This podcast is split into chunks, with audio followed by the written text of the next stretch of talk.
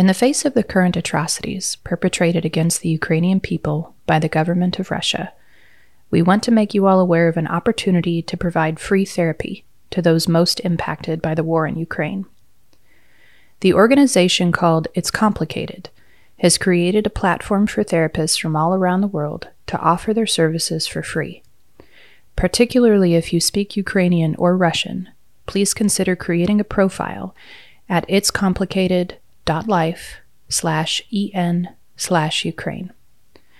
It's Complicated is providing a secure online platform to conduct the sessions and will match people needing support with available therapists free of charge. Please consider creating a profile to provide free therapy to those impacted by the war. Go to itscomplicated.life slash en slash Ukraine. We want to give you an update about somatic integration and processing trainings coming up. SIP 1 and SIP 2 are both approved for 21 NBCC hours, and we have big news. They are also each approved for 10 hours of approved advanced credit through EMDRIA. So if you're working on your EMDR certification, SIP trainings can count towards your needed advanced training hours. We're so excited to be able to offer this to all of you. More exciting news is that we're offering SIP 1 for an Australian time zone. On July 22nd through the 24th, we will host a virtual training starting at 7 a.m. UTC plus 10. If you're in another time zone, you're welcome to attend this one as well. But we've had so many people from Australia reach out about SIP that we wanted to make it more accessible for all of you. We also have SIP 1 available in American time zones on June 23rd through the 25th, and again on October 20th through the 22nd. Go to our website for all this info and more at beyondhealingcenter.com or email us at trainings at beyondhealingcenter.com. Thanks so much.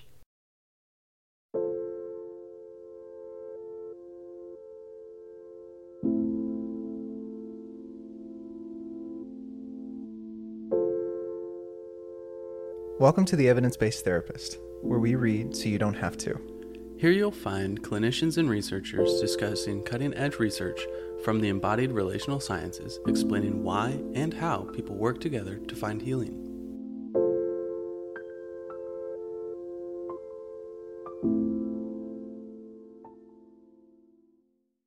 Welcome back to the Evidence Based Therapist, where we read so you don't have to. Season two. We're here. We're here. Another season. Another blessed season. Which is accompanied by new music. New music, which you just heard. Yes. You just heard the so new music. So excited. Yeah. It uh we've Caleb and I did this for all of our podcasts. Yeah. Which is super exciting. Yep. Played around new music, did some jam sessions. Yeah. Yeah. Let it just kind of marinate a little bit. Yeah, which are they're all very intentional as far as the Mm-hmm. the felt sense of the podcast and Yeah. the movements of different notes and Yeah. You'll also, I'm sure, notice uh kind of a step up in kind of our I guess professionalism, which is an intentional move as well, just like the ads that we're Yeah. now kind of placing, which Yep. is a super huge victory also because ads are hard to dynamically place yeah. as we've come to learn. If you've never done it, yeah. it's really hard. It's a trip. and it might it might be hard for just us, but Yeah, maybe it's easy I think for it's others. universally hard. But I feel like it has to be. yeah, With how yeah, it's a difficult thing to understand. And so um there's that as well. And then the um all the intros and outros are from Beyond Healing Media, yes, which is a, a new entity that we've decided to formalize just to help us ensure that we're kind of on track with our mission and vision and uh, the allocation of resources um, from even just a editing standpoint because there's a ton of post production Mhm. that goes into this work yeah, and so we've been so fortunate to grow in that in having um, a filmographer come on the team and then uh, plans for more content editors to come on the team. Um, so it's just been really exciting.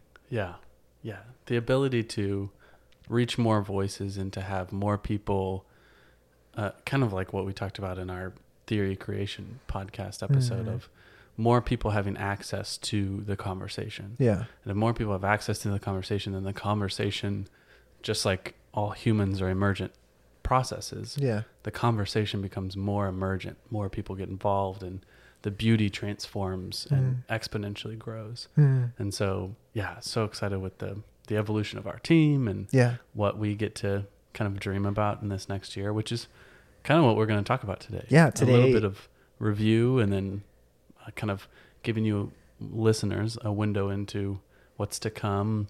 Hopefully, this is my dream. Selfishly, is that every listener takes the the show notes, Mhm. looks at what articles we're going through, and begins to sort of read with us Yeah. and process kind of what we're going to dive into in season two Yeah. um, because it's it's probably okay to just like listen to us but i think the real to read magic- along is the yeah, whole point. Yeah. Like to engage at the same time yeah is yeah the whole point. yeah Yeah. and to have questions with us and our heart from the beginning was to make research a little bit more palpable for Yeah. people and Invitational. to see that there's a there's a story behind the jargon and Mhm. people are trying to make sense of the world even though it is you know sometimes very rigidly put into a structure a scientific method um, they're still exploring the stories that we're inhabiting and experience every eh, experiencing every day Yeah. and so to get readers excited about that like, yes. hopefully in season two that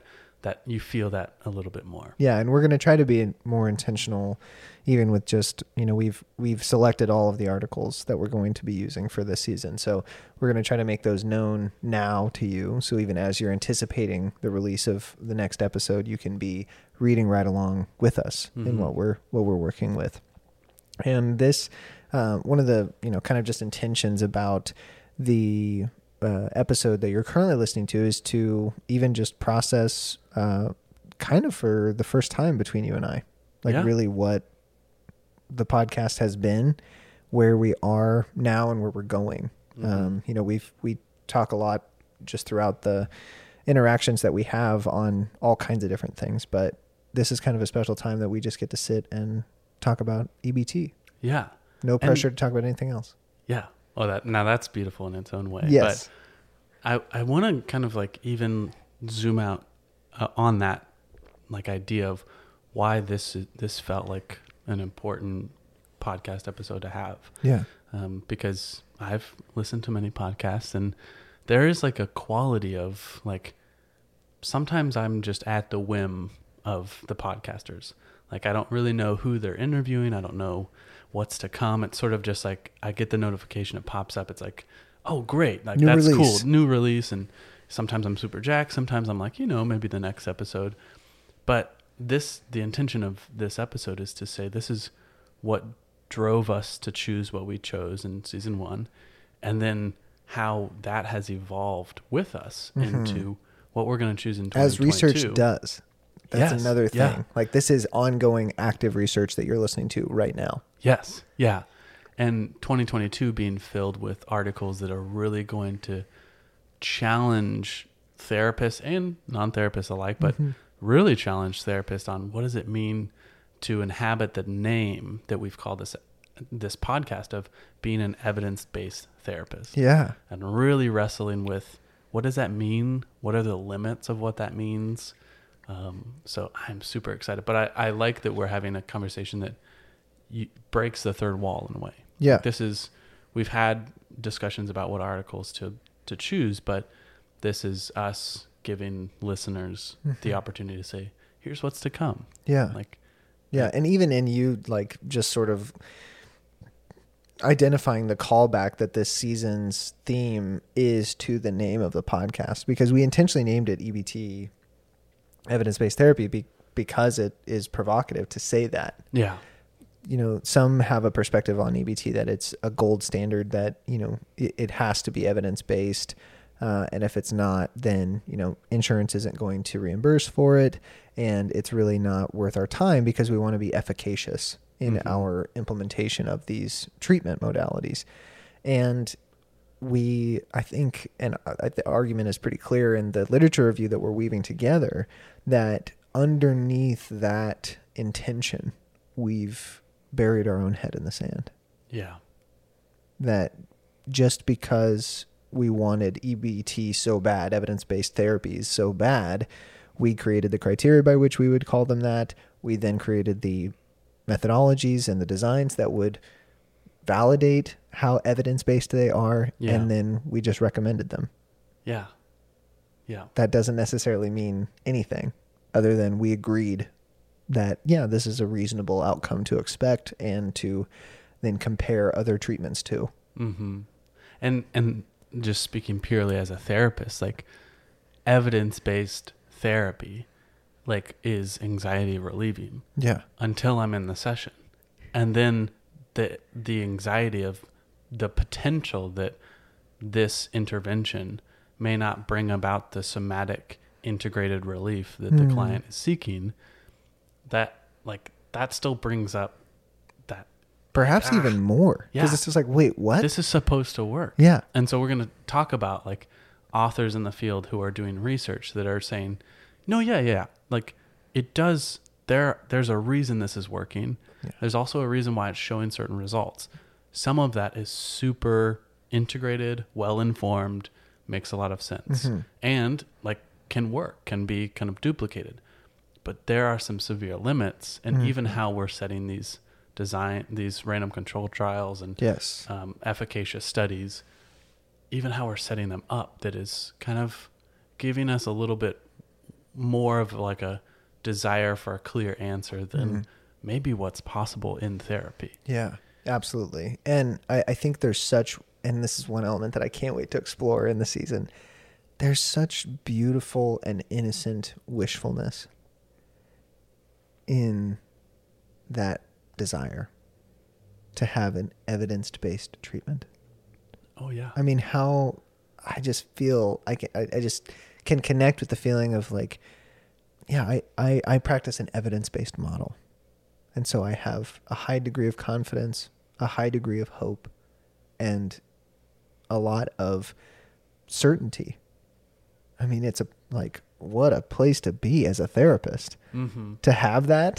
To Oh, be yeah. able to say, like, oh no, I know that what I'm going to do is going to work, and I know that they're going to get better, and I know that it's going to be in the time that they want. Yep. Yeah, Wow. I can activate in your system a hope that I have as Yeah. a therapist, and hope is a huge moderating factor for Hello, y'all. Yeah.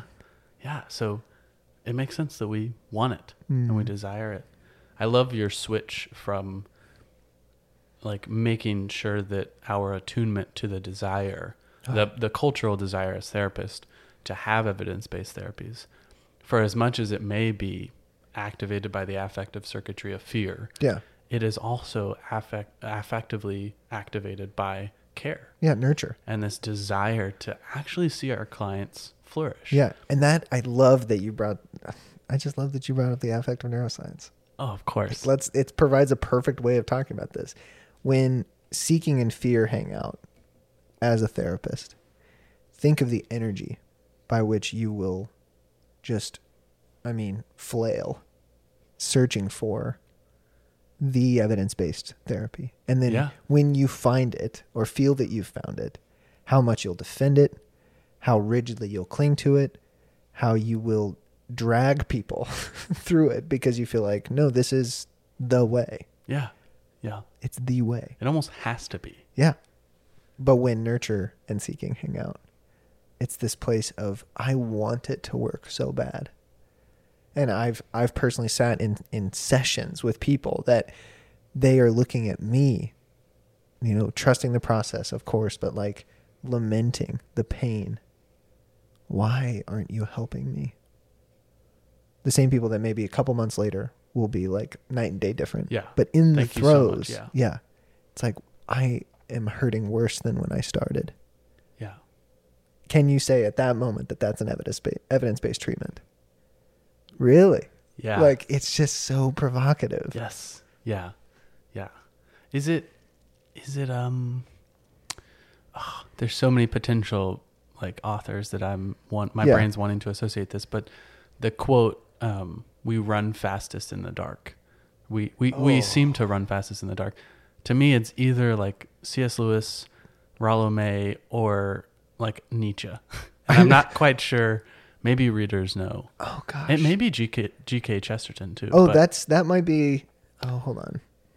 Um, Now I just have to look it up. But yeah, go- that go idea yeah. of when when things get dark in therapy as therapists, we we're we're looking, we're seeking for you know what's going to shine some healing light into this therapeutic moment, Mm. and evidence-based ther- therapies, especially with all of like our cultural like belief and trust in science, which is not bad, not at all Mm. but it's really easy to then run with things a little too quickly. My mind also goes to like Daniel Kahneman Mhm. and his whole I his whole book Thinking Fast and Slow of how sometimes our our brain will make statistically uh, sloppy errors for the sake of efficiency. Mm. And sometimes that's what EBT feels like. Um, other times, EBTs feel very efficient and they actually work. And so, like finding what what do we mean uh, when we say EBTs? How much like can I invest my hope into some of these random control trials and uh, the literature out there, um, as well as also like again I keep coming back to this, encouraging readers to read Mm. in an embodied way these articles of random control trials Mhm. that we're going to talk about like which ones we're going to look at Mhm.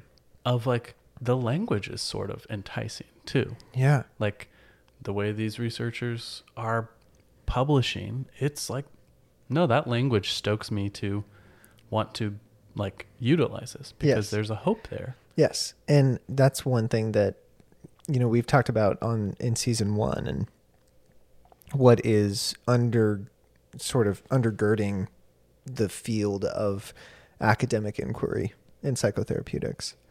It's not just this desire to prove something, but it's people learning how to speak Mm. about things with each other. Like those two things together are really the way that I just it's hard to not be it's hard to be anything other than romantic about research for Mm. me yeah because of that piece. These are people playing around with ideas, ways of talking, new ways of talking, sometimes inventing new words or new um, names for things to try and make it fit better to communicate the felt sense that they have of the phenomenon that Yeah. they're observing. yeah And then we argue, hopefully respectfully and lovingly and Mhm. with invitation and welcome, but we try it on, so to speak yeah in real time with each other and say, well, you know, here's what I know and here's the disciplines that I'm familiar with and what they would say about this thing. And um, I was just having a conversation the other day about um, a- about uh, neuropsychoanalysis and like that as a discipline yeah did not exist. It just wasn't something that was around until Allan Schore was like, no, I think we need to be talking about this yeah we need to wed the lab coats with the armchair yeah psychoanalysts and really be thinking interdisciplinarily about these things. yes Think if research wasn't around, like what would that be like? If people weren't publishing and talking to each other all the time and reading literature review after literature review, hunting down references. I mean, to me, that's just the most romantic thing I can think of. Yeah. Yes. Which like makes me think of what we've implicitly kind of held space for on this podcast in the articles we've chosen up until now. yeah. I mean, we've talked about structural dissociation. We've talked from a uh, uh, child psychiatrist, the memories of fear and the neurosequential model Mhm. of therapeutics. We've talked through neuroscience. We've talked Mhm. through Allan Schore's work. Yeah. We've talked about attachment theory. We've talked about um, the um, dissociative table Yeah. technique, like Dependency, dependency, attachment, like a little Bromberg in there. a little Bromberg, a little analysis. Um, Yeah. Yeah. Even the ecosomatics. Yeah. Yes. Um, and talking very specifically to the analytic work as it relates to the environment. Im- yes. Yeah. Um, those are all like held in this posture that at Beyond Healing, we we rigidly try to like cling with is that there are no heroes and there are no villains, Hmm. and that in research, like what people are saying makes sense in some way, and how can we come to understand that and integrate that with what the rest of the world is saying? Yeah. That posture that somehow this makes sense. hmm I mean, I talk about that with every client that I have.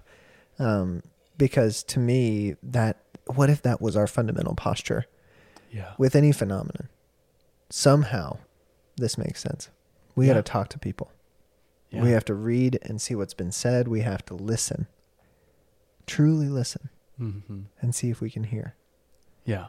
Hmm. Which in research can sometimes be really hard. yeah There's a lot of language out there that if you're not a part of the game already, the rules are hard to pick up. yes Um, but hopefully, this season makes that a little bit more approachable. Yes. So with the with this um, season, we kind of wanted to approach what is now we have the kind of basic framework or groundwork of our approach. It's consisting of the literature review that we presented in season one. And so with that then, what does EBT really mean? What what does it mean to have a standardized process of determining evidence-based therapies? What do people think about that? Um, and how do we understand it through the lenses of our fundamental posture through season one? Yeah. Um, the first part of season two is going to be getting into memory reconsolidation. Why, Caleb, would we focus on memory reconsolidation? Because it's literally the foundation of every positive therapeutic encounter. yes, That is why. that is why. Yeah. That's exactly right. Yeah, and and even like that mirroring somewhat of how season um, one started. We started with the attachment, but then Mhm.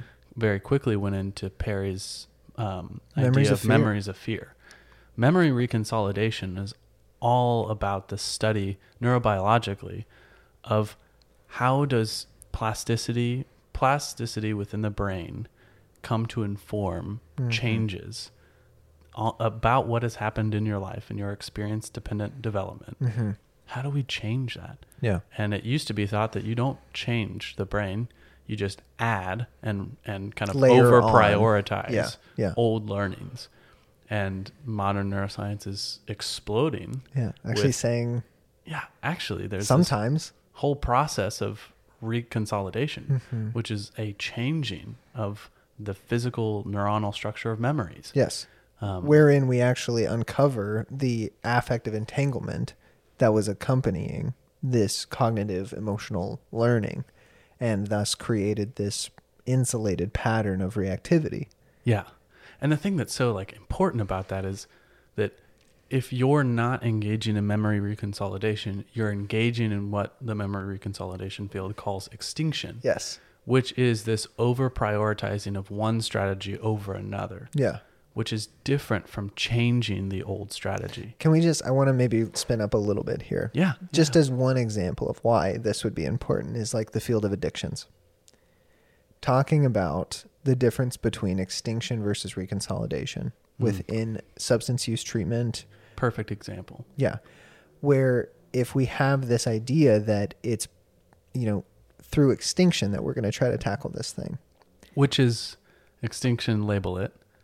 It's the it's the uh, providing Oh, of an yes. alternative Right. strategy that then takes priority over Yeah. And I would, and this is not something that I've seen like the link empirically demonstrated, but to me, extinction based work really sounds a lot like motivational interviewing Mm. or even these behavioral reward uh, therapies and things that, you know, kind of say, okay, well, when you want to go do this, what are you going to do instead? Yeah. Yeah. That type of posture is not reconsolidative.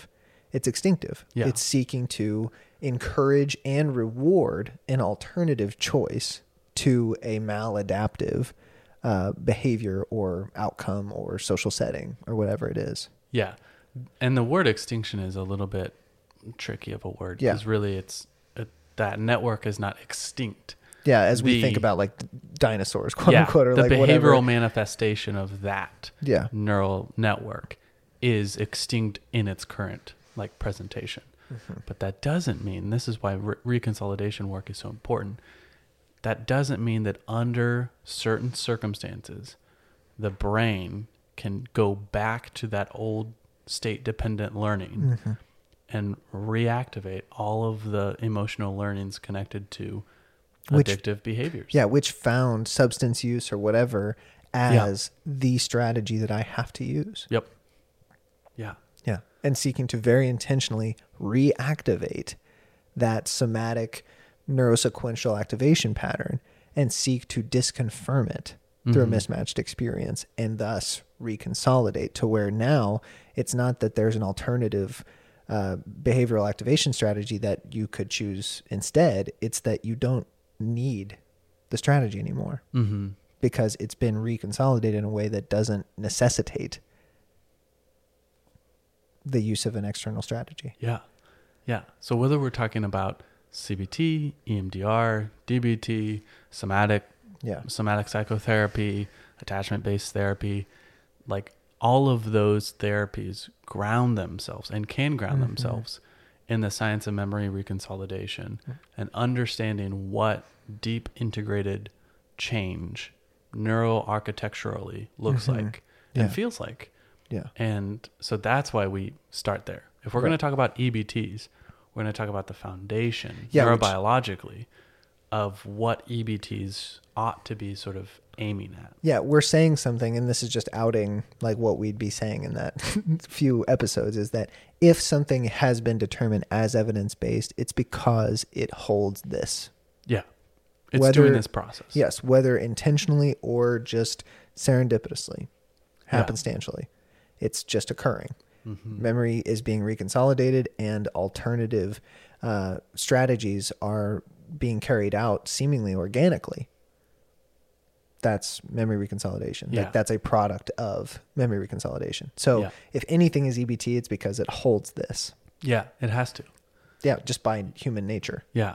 Yeah. And I- mammalian nature, really. Yeah, I love that you use the word organically because memory reconsolidation is not something that we stumbled upon. It's a naturally occurring neurobiological phenomenon And like- process, yeah, yeah. process. And all, the only thing that happened is that we learned about it. Well, yeah, we and I love, and we'll get into this in some of the articles, but I love the almost playfulness of discovering it. Oh yeah, Like just in the, oh, I think this is happening. I think that this is actually like an ordered sequence of events that can be reactivated. yep, That's crazy. yeah, duplicated Yeah. study. Yeah, That's so cool. yes. That's so cool to me.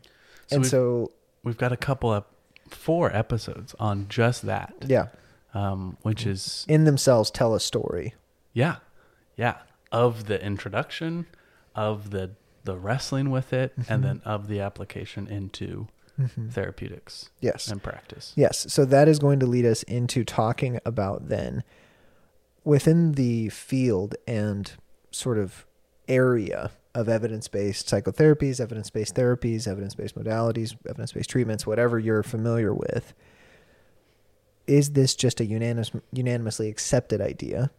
And if not, which hint it's not, what are some of the advantages and challenges of working with that? Like, why uh, is why are we at this place now where we have all of these EBTs, but there's still such disagreement and there's Mm. still such like diversity among practitioners of using one modality or the other? Is Yeah. it because they don't want to help people? No, they are connecting with something else inside the treatment package Yeah. of that modality. And so, what is that like from an empirical standpoint to research? And how do you know then what to make of it on the other side when you're thinking about what should I be trained in? Yeah. How should I specialize? Yes. Yeah. What should I be using with this population? Yeah. What about when it's actually this subvariant of this population? hmm Yeah. Yeah. So then from advantages to challenges, moving on to an article that is comparing 15 evidence supported therapies for adult depression, I love which this. that sounds incredibly fun. yes. And you you chose that one. So Yeah. what when you saw that also ch- decided, you know, we need to do this. Yeah. What was coming up? Okay, so I chose this article for many reasons. Number one, because it's 2020, which is reasonably recent Yeah. uh, in terms of a meta analysis, which is the second reason why I chose it. It's a meta analysis. So it's not one group carrying out a, you know, uh, independent sample effect size comparison yeah. of a, you know, quote unquote manualized treatment. It's a team of researchers that's looking at a huge number of studies um, that are RCTs that have gone through a very um, intentional and strict inclusion criteria process to this now meta analysis that they're going to compare. Mhm. And it's a bit of like a oh, I don't know. Meta analyses are like a a romance for me again because it's just of like course. dang. Like you guys got to just like bury yourself in and I just did a systematic review this past semester and so I started with 1200 articles. And by process of like looking for breadcrumbs Yeah. found what is a thread in here and that then revealed which ones are just like ancillary not really on topic and found the message that emerged. Yeah. it's such a beautiful process. So reading the, just the title the effects of 15 evidence supported therapies for adult depression a meta-analytic review. That right there is just like what is going to come of this? Very provocative. 2020 15 evidence-based therapies for adult depression which is one of the most difficult disorders to treat. Yeah. what's going to come out on top? Yeah. I even love like the the seeking of like I feel I, I share the meta analysis desire to mm-hmm. bury and find the answers, but yes.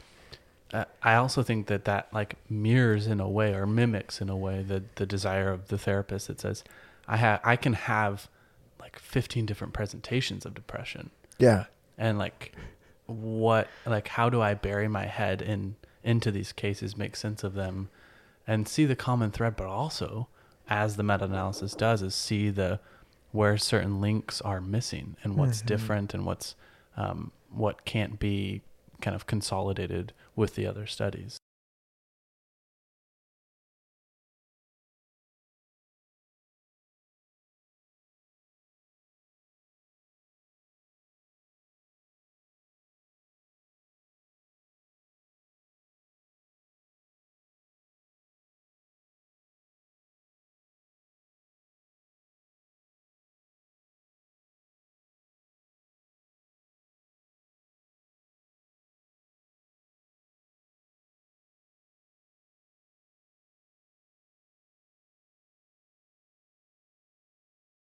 of our system mm-hmm. to get it down to one number or one ebt yeah yeah hmm.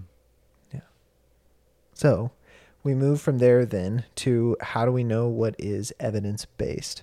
So I just can- love that you can read into what um, you know that comparing 15 evidence supported therapies for adult depression article is about, and we're going to have all of these links kind of in the show notes. But in this article, um, this is a 2019 um,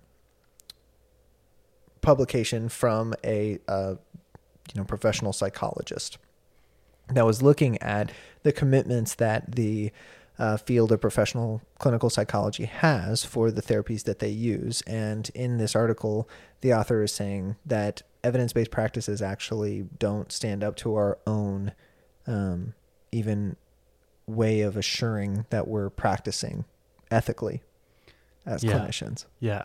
It's a in the title it says a conceptual critique of the scientocentrism in evidence-based practice in psychology. Yes. Which like even saying that um, you can hear us as we talk having this deep appreciation and also love for science. For science, exactly. and and yet again there's no heroes. Science isn't going to be the end all savior of it's us. not the magic bullet. It's not going to. and so also, it- have, did you really quick? Did you watch Just Look Up? don't look up. Don't look up yet. Not yet. yet. Oh, no, yeah, yeah. speaking of, it's amazing. Yeah. I've I've seen it everywhere. I've heard like the comments about how relevant it is Yeah, to just the experience of being a human right now. yeah, Um, but yeah, and it's just such a critique on even like what you just said of the, you know, science is not going to save us. Absolutely, especially if we don't know how to listen to it. yeah. Yeah. If we don't know how to integrate it with everything else, Yes. it'll be just like if I if I am over relying on anger. Mhm. Everything then becomes an object to punch. But if anger is integrated with the rest of my system, I can be angry and sad. I can be angry and even like confused. I can Mm. be angry and pro-social. I like science just as much needs to be integrated with the rest. with if the it- rest. Yeah. If it is too abstracted into the scientocentrism of its own field, hmm not connected to the rest of the stories being told by other disciplines, then it deserves to be critiqued. Yes, and it's it's such a tricky thing that I I just find so many people just maybe haven't thought about or struggle to really integrate even you know just for myself of but how can it be that we have a process by which to determine a result like the scientific method but we still don't know that's the question to me Yeah. you know, the scientocentricity has produced a ton of calculators, like a ton of equations hmm and ways of isolating variables and observing interactions and all of these things. But we're still so enchanted by the mystery Mm. of the human organism and what they do in relationships, what effect that relationship then has. And this article is getting at we can't just chase the the gold standard of evidence based as a seal of look no further. Here Mhm. it is. This is the like like you said, this is the this is the knight in shining armor for what you need. Yeah. It's contextualized. It's relational. It's more complex than that. Yeah. That's where this is going. Yeah. And even like the next article is should EBTs be standardized? Um, as been kind of the general question of that article. And yeah, like to what extent does this like very in depth, rigorous method what does it tell us and how do we use it? Yeah. to engage the mystery that is we're all human mammals with emergent complex relational systems. Mm-hmm. And I have a body, which kind of makes things a little muddy sometimes and also crystal clear at times. Mm. What should be standardized and what shouldn't? I love it. Yeah. Yes. That's And- a question to wrestle with. Yes, exactly. And what are the pros and cons for either completely adopting or completely throwing away a standardized process? Yeah. You're like, hey, I get it. It's it's way more complicated than we should be messing around with standardized, you know, m- designs and ways of isolating variables, etc. So yeah, let's just throw it away altogether. Yeah. What do we lose in that? Yes. And wrestling with that. Mm-hmm. Should it be standardized? What's an alternative? That's one of the things that I challenge my students with is we have to think more creatively. hmm Find the third. It Yeah. feels black and white. I know it does. And you want it to be in so many ways. Find the third. Like that if we can just get that into our natural process of what do I do? I find the third. What do I do? I find the third. It's always a middle way. There's Yeah. something else out there. Emergent process. Yes, exactly. Keep wrestling with it because even if you try a thousand times, the thousand and one time might be the one that shows you the next step. Yeah. Keep trying. Yes. Speaking of keep trying and throwing things out completely, Mm. we have a super special episode Yes. that is going to be very I don't know, it just feels super important and also like It's very timely. timely, read the article several times Mhm. and it just like we need to be talking about this especially on EBT. Mhm. Um, the article is about polyvagal theory being debunked Yes. and uh, kind of the is it the New York Times Yeah. um, did like an op-ed Op-ed piece on op-ed it. yeah. piece on polyvagal theory saying it's kind of debunked it it's not kind of what it Yeah, we should it- not. yeah We should completely throw it away. yeah it has nothing good to offer us is kind of like The determination. broadly like the determination yeah and for us one of the things we're going to do is not only like invade that stance and see where that's coming from but hold the opposite stance of stephen porges um, came out with an article uh, w- well with a chapter of. Pre-published a chapter of the book, Yeah. which I like. I love that. Yes. Pre-releasing a chapter, the saying no to the profit i- in, Mhm. that moment is just beautiful. But- yes yeah the the authenticity to the field yeah the yeah. patience and the just like you know even as these allegations and these like accusations were coming out of calling into question the lizard brain and and even like you know all these things that are similar in that way of well and your the nervous system and the myelinated branches of the autonomic nervous system are not new to human beings and so Yeah. like this whole theory is crap we just need to throw it out no Yeah. it, it's a beautiful story Yes. in the publishing series that took place in the in the academic journals that we're talking about PVT because you watch how red herring fallacy after red herring fallacy is employed to dismantle a theory, yeah. which is that something that wasn't even in the theory was accused of being completely unfounded. Yeah, and then the reason to throw it out. I to me that's it's such an important um, like we're doing that special release because as therapists who you know we're the ones that deal with the anxiety in the room Yeah. of like the the researchers they don't they don't deal with what we deal with in the in Right. the therapeutic hour yeah. and so, like, there's this. It's so easy to get caught in the wave of like, oh, that's that's junked. It's debunked. So let's like not use that anymore. Right. Um, and and it's an easy sway, but to see in the field, this is actually what the field does. And it's very helpful. The field has a synthesis.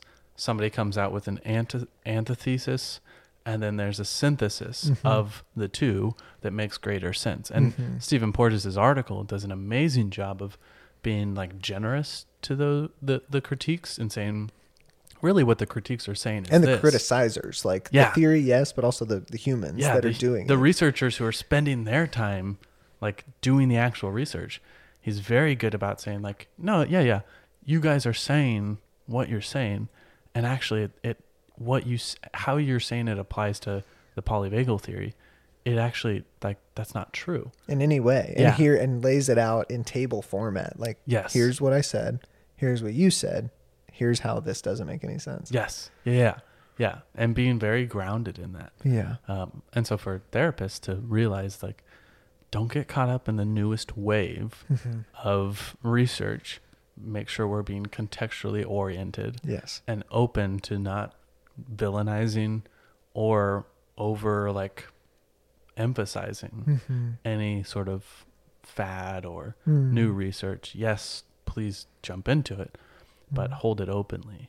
Um, Yes. So that episode is like a great, I think for therapists who want to get into research, that's a great, that's going to be a great episode of learning, you know, research is having a conversation. yes And we need to be open to that, not Yeah. judgmentally picking sides. one of the things that we talked about in the theory creation episode was also how we conceptualize evidence based we talked about how is it useful is this useful to you with this person now in creating the effect that you desire and that your Mhm. client desires can you understand why sounds good to me Yeah. I'm so glad it was helpful. And I hope that you continue to find what's helpful to you. That that really, you know, to me just like completely levels the playing field of these allegations like this, you know. There's nothing to glean from it. That op-ed kind of determination. What? I have personally used it in therapy and had Oh multiple you know, to me at this point it's it's innumerable how many people have just been like i applied this and this is the insight that i gained from it and this Yeah. is the the what i learned about myself in applying it and here's what i'm thinking about even this interaction right now Yeah. it's a way of talking Yes. Yeah. Making sense. is Yes. it helpful to you Yeah. that's beautiful Speaking of what is helpful, I feel like that's where the second half of the season sort of mm-hmm. bends as far as the first half is almost very question oriented. We have the memory reconsolidation, which is let's get a foundation. Then we have some questions. What does it even mean to be evidence based? To have standardized protocols, to make sense of um, positive outcomes, efficacious treatments. Then we have, hey, look, someone in research is actually having a really difficult conversation and they're doing it well. Mm-hmm. Let's look at how polyvagal theory is engaging that. And then the second half is sort of now let's really get into things like trauma, relational trauma, post traumatic stress disorder, and then conceptualizing disorders Mm-hmm. through the lens of open handedness Yeah. that is not a collapsing into you know if you have if you qualify for depression Mhm. you're just like everybody else who has depression like how do we find the the balanced open kind of posture for diagnoses treatment understanding case conceptualization um, so do you want to talk a little bit about RDOC Yes. Well, and I think, you know, after the PVT episode comes out, we're going to, just as you kind of summarized there, jump into early relational trauma and PTSD, which is another, just like one of my own biases in looking at the origin of uh, discomfort or, or even just uh, the origin of dysfunctional behavioral patterns. is- dis-ease dis-ease exactly is that it originates in how we conceptualize trauma Yeah. so early relational trauma in particular is something that has a um, disproportionate effect on one's conceptualization and representation of self and other which perpetuates the internalization of displaced and augmented affect Mhm. which then further perpetuates the maladaptive, quote unquote, coping mechanisms, behavioral strategies, and their accompanying pro symptom beliefs. Yeah. So when we're looking at ERT and PTSD, what has research shown to be quote unquote evidence based? And with everything we talked about up to that point in the podcast, what do we know about that? Why would that be the case? Yeah. And hopefully a lot of callbacks to season one. Oh, absolutely. Why does this make sense given some of the voices we've heard from before? Yes. Yes. Why would an evidence based therapy be evidence based? Why would it be creating the effects that it is celebrating? Mm-hmm. So, in that, then, that calls into question to me, at least intuitively, how do we know what we're talking about? Like, how do we know what, why we would call it ERT? Why would we know why we call it PTSD? Why would we know why we call it any? Yeah, yeah. Why this categorization impulse? Hmm. And we'll, we'll talk about that in the episodes that, well, you know, in the process of determining evidence based therapies, one of the things you have to do is you have to categorize for uh, observing interaction effects. You have to turn it into a variable. Yep. To do that, you have to start really cutting, kind of splitting hairs. Yeah. What variable is this? Yeah. What presentation qualifies, quote unquote. Yeah. And for some, and I remember getting into graduate school and having some some people just like, there's more than one categorization Hmm. or qualification, and there are multiple systems that are out there that Yeah. a lot of people don't don't know about or or don't understand why it's there. And so that's where I really wanted to bring some attention to both the ICD and the DSM in their origins and in their differences, but then also this relatively new uh, movement towards something called uh, RDoC or RDOC, Research Domain Criteria, which is an initiative started by the National Institute of Mental Health to take a new look about a new look on symptomology and what are previously called disorders to look at a functional wellness perspective and how to integrate all of the disciplines that we have in the human health sciences. Can we have one shared framework Yeah. for discussing, researching, treating, referring, etc. all of these presentations? Where do they come from? How do we talk about that? How do we research that? Yeah. How so are you saying the National Institute for Mental Health is already saying, already beginning a process of how do we integrate not just diagno- diagnosis, but diagnosis, treatment planning, treatment, outcome measurements. The crazy thing is it started in 2011. Really 2009, which is crazy to me. yeah. The amount of publishing on this thing has dropped off, which is so interesting. That is very interesting. Yeah. I assumed it was still going. It is, I mean, but m- marginally Yeah. compared to when it first started. Yeah, because there's a lot of literature Yes. from that early time Mhm. period. hmm Um, so much so that it's it's. I mean, you could read it for a long time. Yes, exactly. And so we're going to hopefully have an interview with somebody who's doing a lot of work um, in this that I've uh, just began correspondence with. Um, but in this, there's something going on, and, and I I do think that there's a story behind why that is. Because if you look at even on the National Institute of Mental Health's website, RDoC, you can go click on it. They have publications there. You can look at it by year. You look at it by these early years and you're looking at 10, 20, 30 articles a year. You looked at them you look at them more recently and you're like at 1, 2.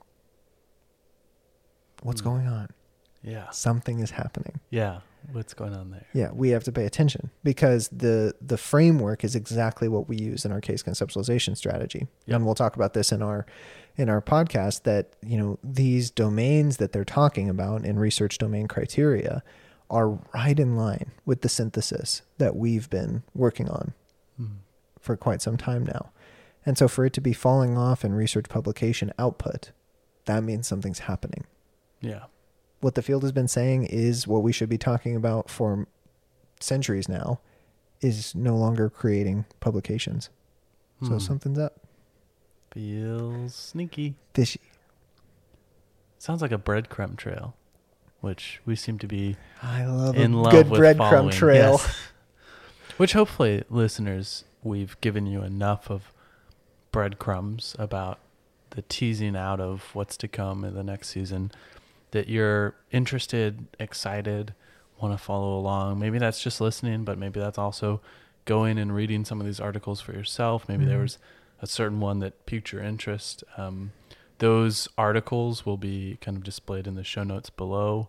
Um, so, whatever platform you're listening on, make sure you check out those show notes, um, get connected with those articles if you want to read them. Um, some of them may be tricky with different publications and, mm-hmm. and different stuff. But um, do the best you can, find the articles that intrigue you, read them, wrestle with them, listen along with us, and enjoy the journey of season two, which is really diving into what makes a therapy evidence based. Thanks for joining. We hope that you've enjoyed this podcast episode and that it will help you stay curious and create community around discussing the research that matters most to clinicians and researchers. If you're curious to learn more about something you heard today, check out our website at www.beyondhealingcenter.com and go to the Trainings tab for more information on our upcoming case conceptualization trainings and community events. You can also contact us by emailing trainings at beyondhealingcenter.com. If you want to stay connected, Please subscribe to this podcast for more episodes. Leave us a review and follow us on social media by searching the Evidence Based Therapist Podcast.